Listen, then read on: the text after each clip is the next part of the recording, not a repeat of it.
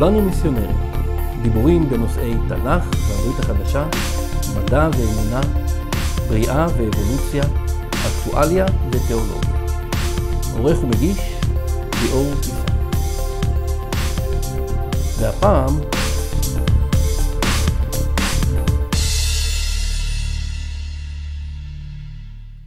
הפעם אני רוצה לדבר אליכם על מונח החסד המקראי ועל איך שאמונה כנה היא בעצם גדולה וחזקה יותר ממעשים טובים. אחת הדרכים הכי חשובות להבנה של טקסט כלשהו, בין אם הוא טקסט ספרותי או תיאור היסטורי, או אפילו תיעוד מדעי, היא לנסות ולזהות משפטי מפתח או מילות מפתח. דוגמה טובה לכך אנחנו יכולים לראות למשל בספרו של הנביא דניאל.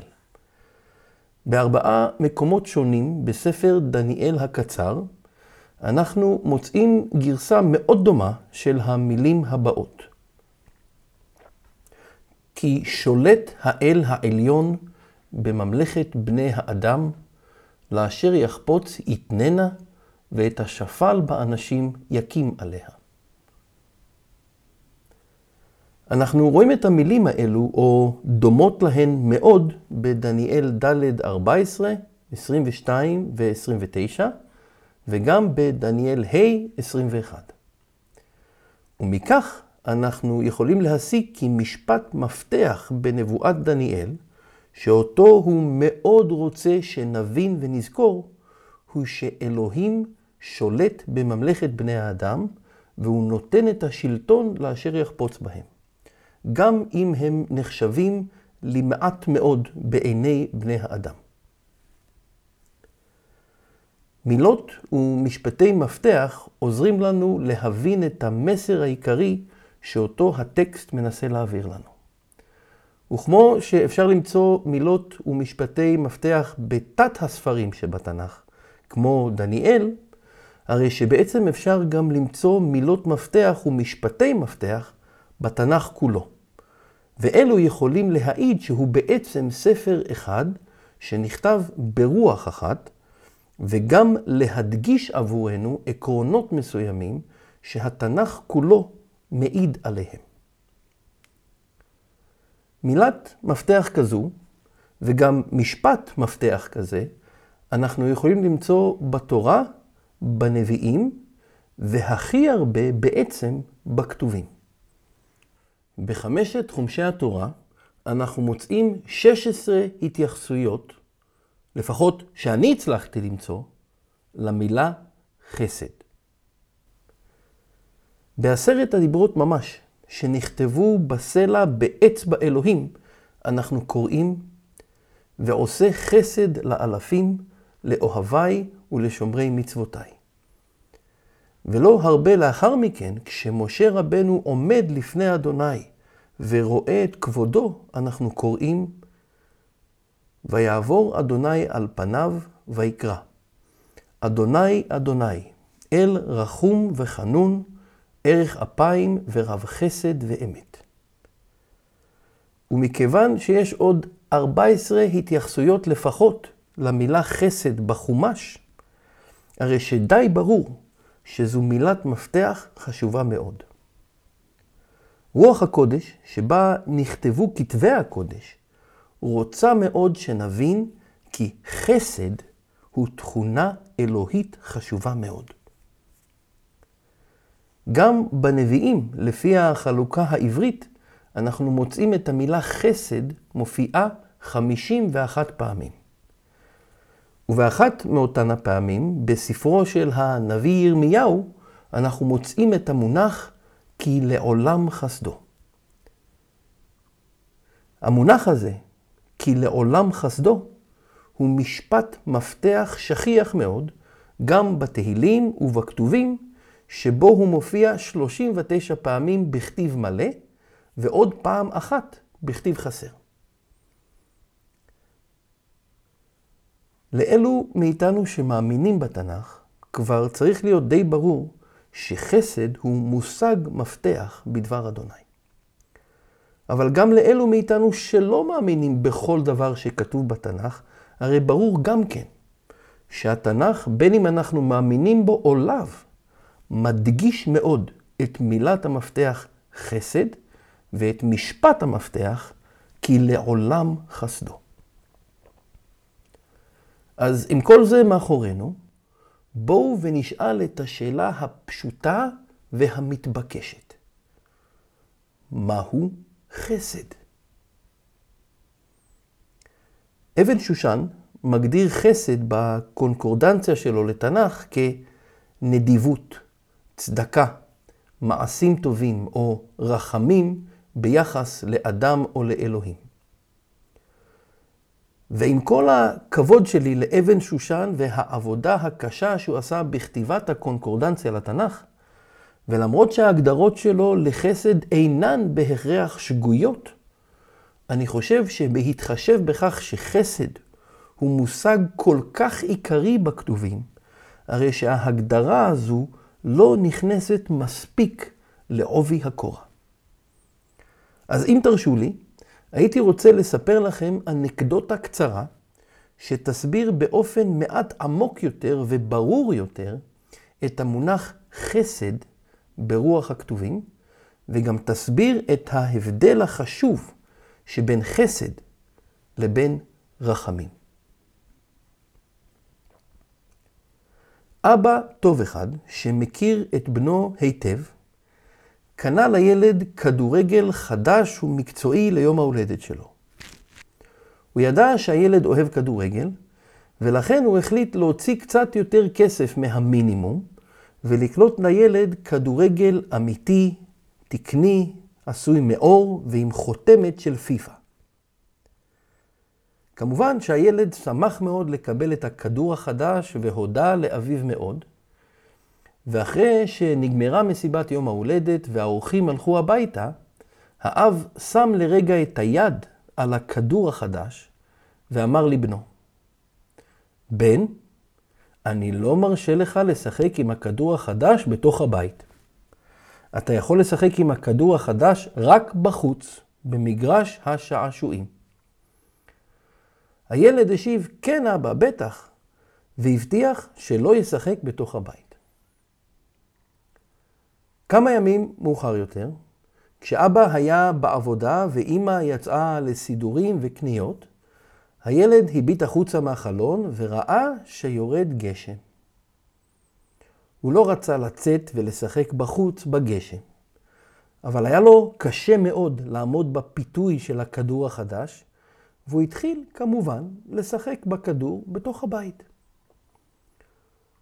הוא התחיל בזהירות, אבל אז נסחף במשחק ונתן בעיטה חזקה בכדור שאף הישר לתוך הוויטרינה ליד המטבח, שעשויה מזכוכית ושבה כל הצלחות והכוסות והקערות הכי יקרות של אמא. כמובן שדלתות הזכוכית התנפצו מעוצמת הבעיטה, וגם כוסות וצלחות רבות נשברו ומילאו את המטבח בשברי זכוכית וחרסין.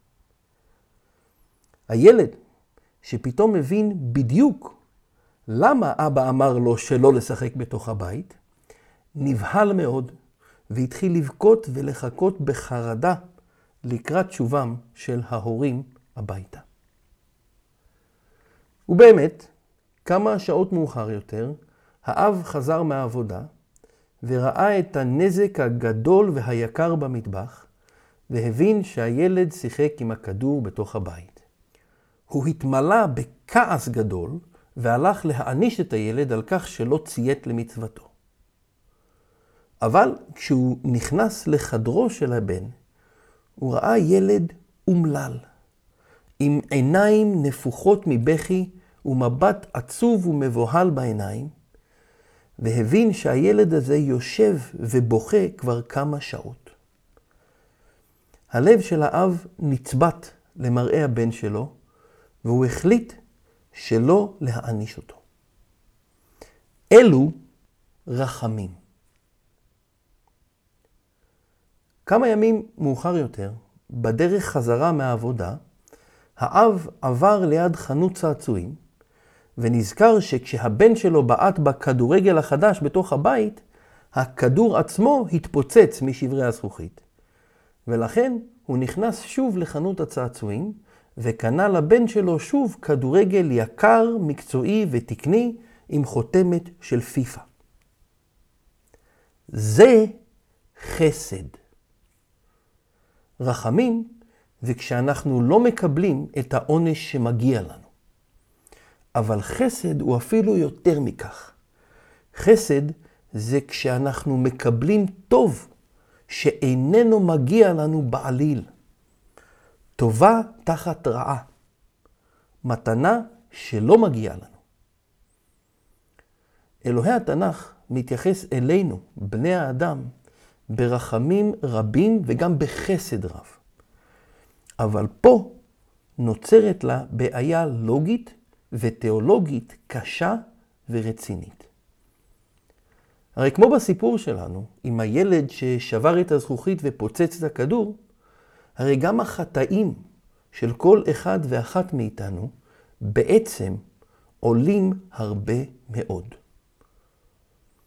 לא רק שהאבא הטוב הזה קנה שני כדורים במקום האחד שהוא התכוון לקנות, אלא שהוא גם נאלץ לקנות הרבה מאוד כלי זכוכית וחרסינה חדשים וגם ויטרינה חדשה. ואם זה לא הספיק, הרי שהיה עליו ועל אמו של הילד לעבוד קשה ולנקות את הבית מכל שברי הזכוכית. לחטא הזה יש מחיר.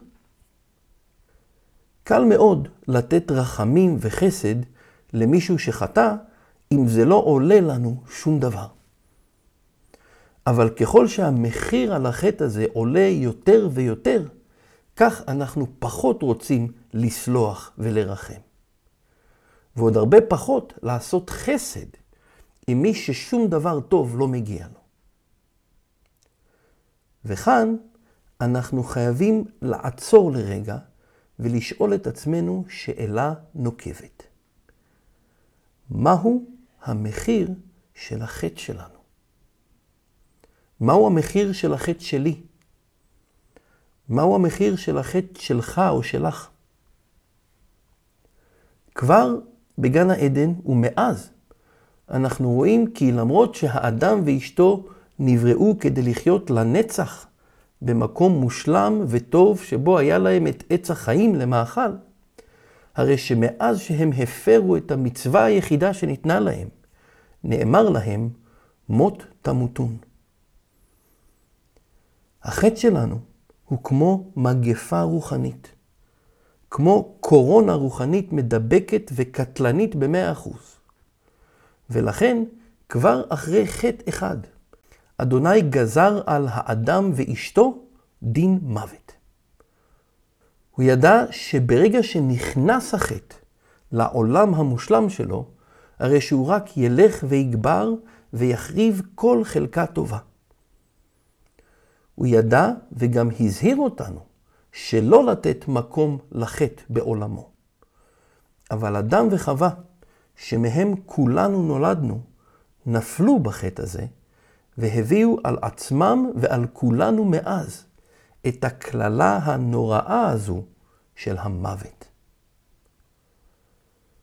כמה דורות לאחר מכן, אחרי המבול, ראינו שהחטא בעולם גבר כל כך, עד שאלוהים החליט להגביל את תוחלת החיים של האדם ל-120 שנה. למרות שאנשים חיו הרבה יותר מכך לפני המבול. הוא ידע שאריכות ימים עם הטבע החוטא שנחלנו מאבותינו, היא רק מתכון לעוד ועוד סבל ורוע בעולם. יצר לב האדם נהיה רע וחסר תקנה. לא רק שאין לנו יותר חיי עולם, אלא שאנחנו חיים אפילו פחות מאבותינו. ומאז המבול אנחנו לא יכולים לחיות יותר מ-120 שנה במקרה הכי טוב. כולנו בני מוות בגלל החטא הזה. אבל אפילו יותר מכך, גם שנות החיים המעטות שכן יש לנו, הם חיים בעולם המקולל הזה, בחטא, ומחוץ לגן העדן המושלם, שבו נבראנו לחיות מלכתחילה. אם בגן העדן אדם וחווה יכלו להתהלך עם אלוהים לרוח היום, הרי שהיום אנחנו רחוקים ומנוכרים מאותו האחד שנותן לנו חיים, וגזר דין מוות מרחף על ראשנו. איזו קללה נוראה. ואם אנחנו רוצים חיי עולם ושיקום אמיתי וקבוע של הקשר הזה שאבד לנו עם אבינו שבשמיים, הרי שברור שרק ברחמיו ורק בחסדו נוכל לקבל אותם. זה בטח לא מגיע לנו. חסד הוא לא שכר מאת אלוהים על עבודתנו.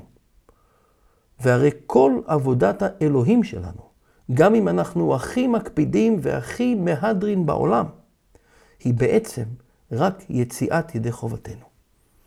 היא לא משהו שמגיע לנו עליו שכר, והיא בטח לא יכולה לכסות את מחיר חטאינו. מי מאיתנו באמת יכול, בכוחו ועוצם ידו, להרוויח ביושר את חיי הנצח? אנחנו הרי תלויים לגמרי רק ברחמיו ורק בחסדו. הטבע שלנו כבר כל כך אבוד בחטא, שגם המעשים הכי טובים שאנחנו עושים הם כבגד עדים לפניו, שזה מונח מקראי לבגדים קרועים שאינם מכסים על מערומנו. זה כל מה שיש לנו בכוחות עצמנו. בגד עדים. עלי תאנה שאינם יכולים לכסות דבר.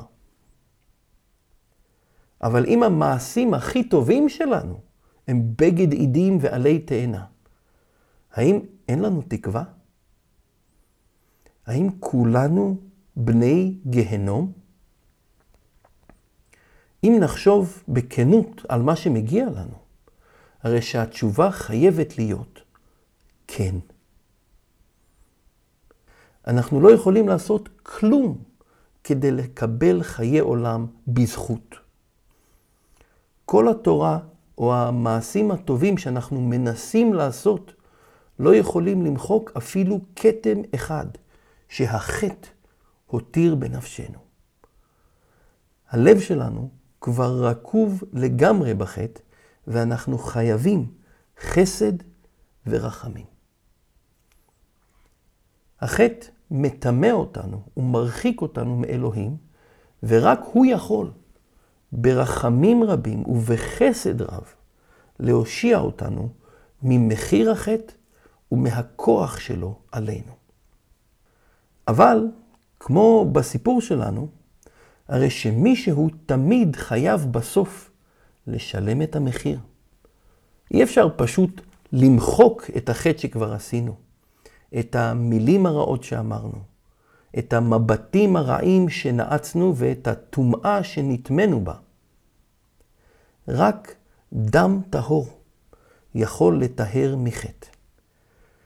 ולמי מאיתנו יש דם שהוא באמת טהור מכל חטא ועוון? מישהו צריך למות כדי לשלם את המוות שלנו. והוא חייב להיות מישהו שלא חטא בעצמו. ועל החסד הזה והרחמים הגדולים האלו אני רוצה לספר לכם. לפני כאלפיים שנה, אלוהי התנ"ך עשה איתנו בדיוק את החסד הזה שכולנו זקוקים לו. אדוני לקח חלק מאלוהותו הנצחית, את דברו שבו נברא היקום, ושלח אותו ארצה כבן אדם מן המניין לשלם בדמו את מחיר החטא שלנו. ישוע, איש נצרת, הוא אותו האדם.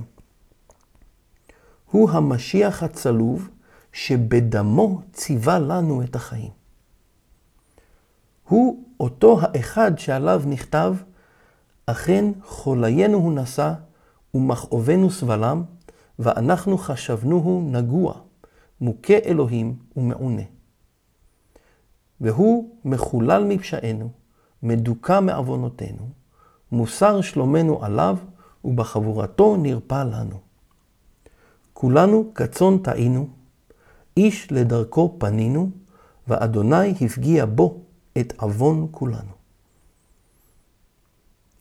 ובעצם, כל מה שאנחנו יכולים וצריכים לעשות כדי לקבל את הרחמים האדירים האלו והחסד האדיר הזה, הוא לשוב בתשובה בליבנו. כלומר, להבין ולהודות בכך שאנחנו חוטאים ללא תקנה, ולהאמין בישוע ובקורבן המדהים שהוא הקריב בעדנו, באמונה שלמה.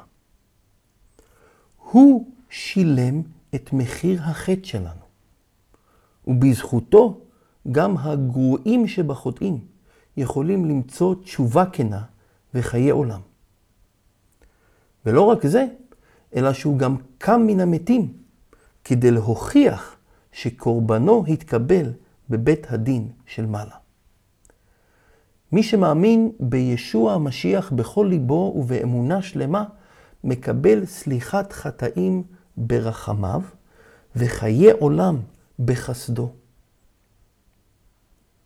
ואם זה לא הספיק, הרי שהברית החדשה שעליה ניבא ירמיהו בפרק ל"ג 33, מבטיחה לנו שכל המאמין בו יקבל בשמו לב חדש ורוח חדשה.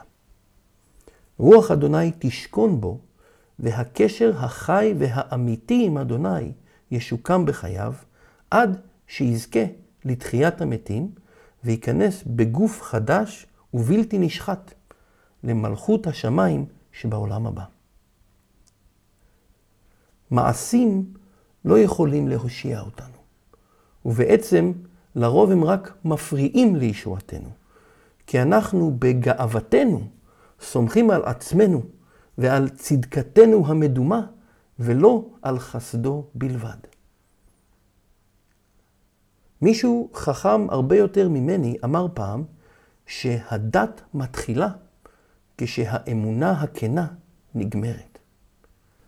הרי אם אנחנו באמת מאמינים שאדוני טוב ורב חסד, ושהוא נתן את בנו יחידו כקורבן המלא והמושלם על חטאינו, אנחנו מתמלאים בשמחה אדירה ובהוקרת תודה אמיתית, שמשנה לגמרי את גישת הלב שלנו מבפנים, בכוח רוח קודשו. ואז הרוח פועלת בקרבנו גם לעשות מעשים טובים של חסד ואהבה, כמו החסד והאהבה שאנחנו קיבלנו. אבל כשלאנשים אין אמונה בטובו המושלם של אלוהים, ובכך שבחסדו בלבד אנחנו יכולים להתקדש ולקבל את חיי העולם שהוא רוצה לתת לנו, אנחנו מתחילים לנסות ולהצדיק את עצמנו. לא בחסדו בלבד, אלא באמצעות עלי התאנה שלנו. המעשים הדתיים שאנחנו חושבים שהוא רוצה מאיתנו, ומפסיקים לבטוח בחסדו בלבד. אלוהים לא מחפש אנשים דתיים, אלא מאמיני אמת, שבוטחים בטובו ובחסדו, ושמתוך אותה אמונה תמימה, מתמלאים ברוח קודשו, שפועלת בקרבנו לקדש אותנו מבפנים, ולא רק במעשים דתיים כלפי חוץ. באמצעות אמונה כנה בישוע המשיח שנתן את נפשו בעדנו, אלוהים מראה לנו את עומק החסד שלו, שממיס את לב האבן שבקרבנו, ובכוח האמונה מחדש אותנו להתקדשות אמיתית לפניו ולחיי העולם, שרוח קודשו פועלת בנו, ולא בכוחות עצמנו. דוד המלך כתב ברוח הקודש, אשרי נשוי פשע, כסוי חטאה. אשרי אדם לא יחשוב אדוני לו עוון, ואין ברוחו רמייה. כשאנחנו מפסיקים לנסות ולהיצדק בכוחנו ובעוצם ידינו, ומטילים את הכל יהבנו על החסד והרחמים שלו, אלוהים לוקח את המושכות בליבנו, מושיע אותנו בחסדו מכל טומאת החטא והצדקנות העצמית שלנו, ומתחיל בעצמו, כי רק הוא יכול, לשנות את ליבנו החוטא מבפנים. אנחנו מקבלים רחמים וחסד, חיי עולם, התקדשות וסליחת חטאים שלמה, והוא מקבל את מה שרק לא מגיע, את הכבוד, התפארת והתהילה, על שנתן את בנו יחידו, היקר לו מכל, כקורבן על חטאינו, ושילם בדמו הטהור את חטאת העולם במלואה, על צלב, כמו הגרוע שבפושעים, במקומנו. הודו לאדוני כי טוב, כי אכן לעולם חסדו. נשתמע בהסכת הבא.